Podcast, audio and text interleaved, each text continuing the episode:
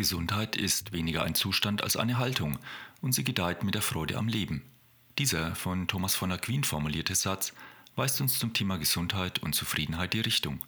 Herzlich willkommen zum Podcast Brain Food for Leaders, dein Podcast mit nützlichen und praxiserprobten Impulsen und Anregungen, um einen Schritt näher zu kommen an die beste Version deiner selbst. Mein Name ist Thomas Geuss. Als Trainer, Coach und Präventologe begleite ich seit nunmehr über 20 Jahren Menschen und Teams in ihren Entwicklungs- und Veränderungsprozessen und bin Inhaber eines kleinen und feinen Trainingsunternehmens in der Nähe von München. Als ich vor einigen Jahren meinen 50. Geburtstag feiern durfte, haben mich viele Glückwünsche erreicht. Fast immer stand Gesundheit an erster Stelle. Einerseits dachte ich, oh, ist es nun schon so weit? Andererseits hat es mich nun nicht sonderlich verwundert, denn auch ich bin ein Gesundheitsglückwünscher. Zugegeben, manchmal etwas oberflächlich von mir dahingesagt. Und natürlich ist es so, dass ab einem bestimmten Alter, sagen wir mal 50 plus, sich das Leben zunehmend endlich anfühlt und die Einschläge auch immer näher kommen. Die Wünsche nach Gesundheit bedeuten vermutlich, dass es das Leben noch etwas gut mit mir meint, bevor Gevatter Tod zuschlägt. Okay, das klingt jetzt etwas zynisch, und ich möchte an dieser Stelle auch erwähnen, dass eine meiner beiden Podcaster-Kolleginnen mir den sanften Hinweis gegeben hat, diese Passage vielleicht wegzulassen. Ich habe hin und her überlegt und mich dann doch für diesen kleinen Umweg entschieden, denn ich weiß, dass es für mich hilfreich ist, mir immer wieder einmal bewusst zu machen, dass mein Leben auf dieser Welt endlich ist und es deshalb für mich auch wichtig ist, darauf zu achten, was mir gut tut. Nach dem Motto, ich kann dem Leben nicht mehr Tage, aber meinen Tagen mehr Leben geben. Mittlerweile ist Gesundheit ja das Top-Thema. Die Zahl der Gesundheitsratgeber ist nicht mehr zu überblicken und man kann sich dem Thema kaum entziehen. Bevor ich eine Currywurst zum Frühstück bestelle, habe ich schon ein schlechtes Gewissen und entschuldige mich vorsorglich beim Kellner und auch bei mir selbst. Doch wie ist eigentlich dein Verständnis von Gesundheit? Nun habe ich das Glück, relativ gesund zu sein. Früher als Jugendlicher war mir klar, wenn ich nicht krank bin, dann bin ich gesund.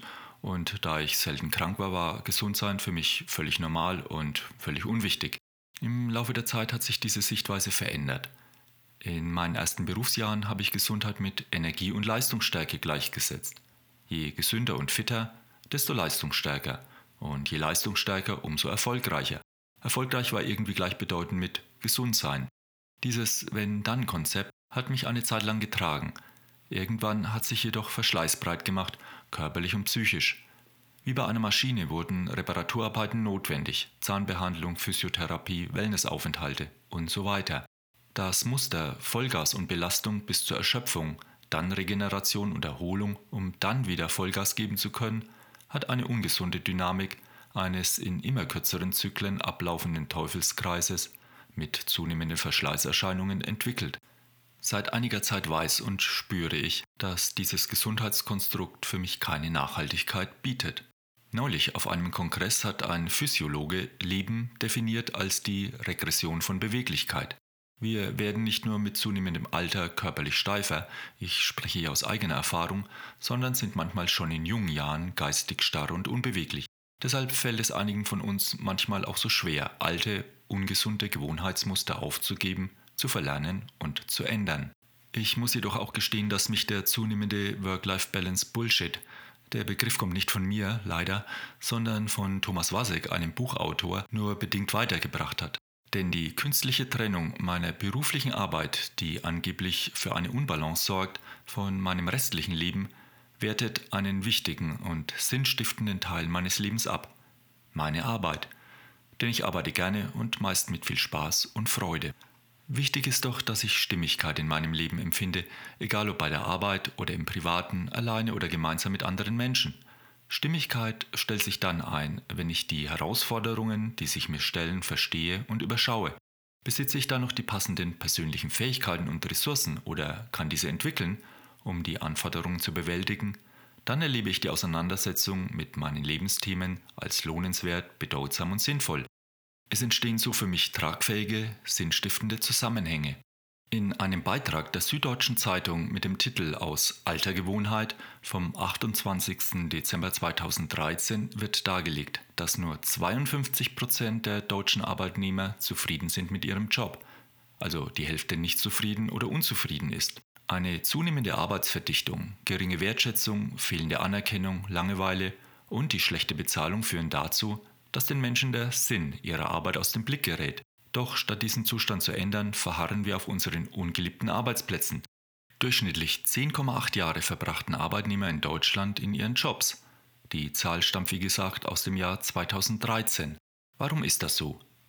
Es gibt hier ein interessantes Phänomen. Das bewährte Elend scheint oft besser zu sein als das unbekannte Neuland. Es ist leichter zu leiden als etwas zu ändern. Nach dem Motto, da weiß man wenigstens, was man hat.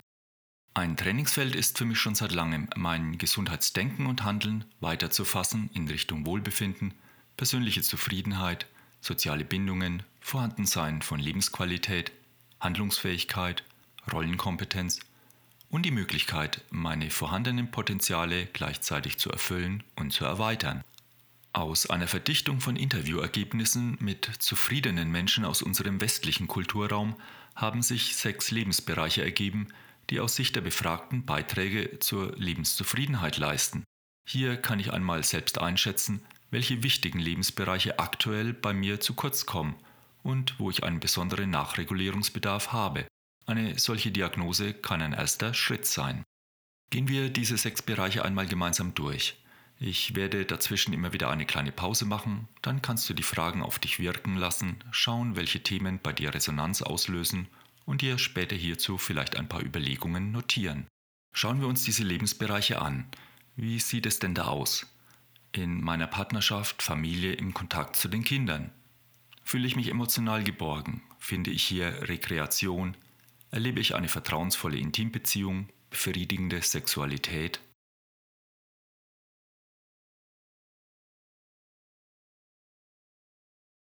Mit meinen Freunden, Bekannten, soziale Netzwerke. Welche Freundschaften pflege ich? Tun mir diese Kontakte gut? Finde ich hier soziale Unterstützung, Hilfe, Ratschläge und offene Rückmeldungen? Wie vertrauensvoll und verlässlich erlebe ich meine Freundschaften?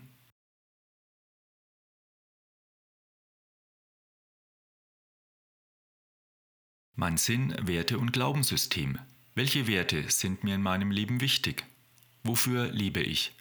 Habe ich eine innere geistige Orientierung? Erlebe ich durch mein Werte- und Glaubenssystem Sicherheit in einer unsicheren Welt und wie sehen meine Lebensziele aus?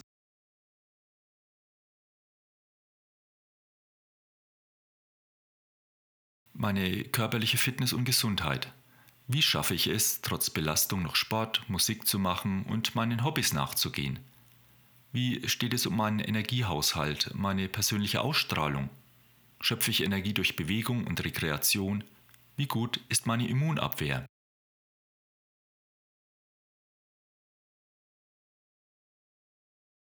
Meine Arbeit, Beruf, Leistungsstärke. Finde ich Anerkennung in meinem Beruf? Welche Erfolgserlebnisse finde ich in meiner Arbeit? Kann ich hier meine Kompetenzen, Talente, Fähigkeiten einbringen und entwickeln? Habe ich einen Beruf, der mir Spaß macht?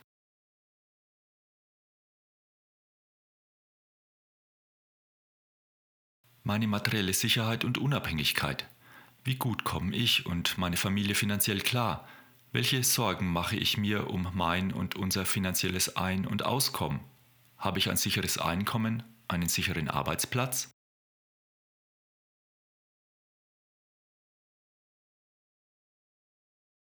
Wenn ich mir diese sechs Lebensbereiche anschaue, dann frage ich mich, worauf kann ich bauen? Wo stehe ich sicher? Welchen Bereich habe ich vernachlässigt? Wie groß ist mein akuter Veränderungsbedarf in welchem Lebensbereich? Wo erlebe ich dringend nötigen Handlungsbedarf? Was muss ich in absehbarer Zeit verbessern? Welche Verbesserungen wünsche ich mir? Und wie kann ich mich zu gesundheitsförderlichem Verhalten motivieren? Wie kann ich Gesundheit in meinen Alltag integrieren? Frei nach dem Motto, Vorbeugen ist besser als heilen. Diese Selbstreflexion kann meine Aufmerksamkeit auf meine Lebenszufriedenheit und auch Unzufriedenheit lenken – Vielleicht erhalte ich Anregungen, einzelne konkrete Maßnahmen und persönliche Entwicklungsschritte zur Verbesserung zu starten, insbesondere dann, wenn ich einen dieser Lebensbereiche als besonders defizitär erlebe. Wenn du Interesse hast, schicke ich dir gerne den Einschätzbogen zu den sechs Säulen der Lebenszufriedenheit zu. Melde dich einfach bei mir. Wie ist denn dein Verständnis von Gesundheit? Wie zufrieden bist du mit deiner aktuellen Lebenssituation? Was ist dir wichtig? Welche Erfahrungen hast du in deinem Leben hierzu gesammelt? So, das war's für diese Folge. Ich freue mich sehr über deine Fragen und Rückmeldungen und wenn du magst, schreib mir das gerne unter thomas at brainfoodforleaders.com. Ich freue mich auch, wenn unsere Brainfood for Leaders Folgen einen Mehrwert für dich schaffen und wenn du unseren Podcast abonnierst und weiterempfiehlst und wir so die Möglichkeit haben, einen kleinen guten Unterschied in deinem Leben zu bewirken. Vielen Dank dir fürs Zuhören, eine gute Zeit und weiterhin gutes Gelingen. Lead Your Life, dein Thomas.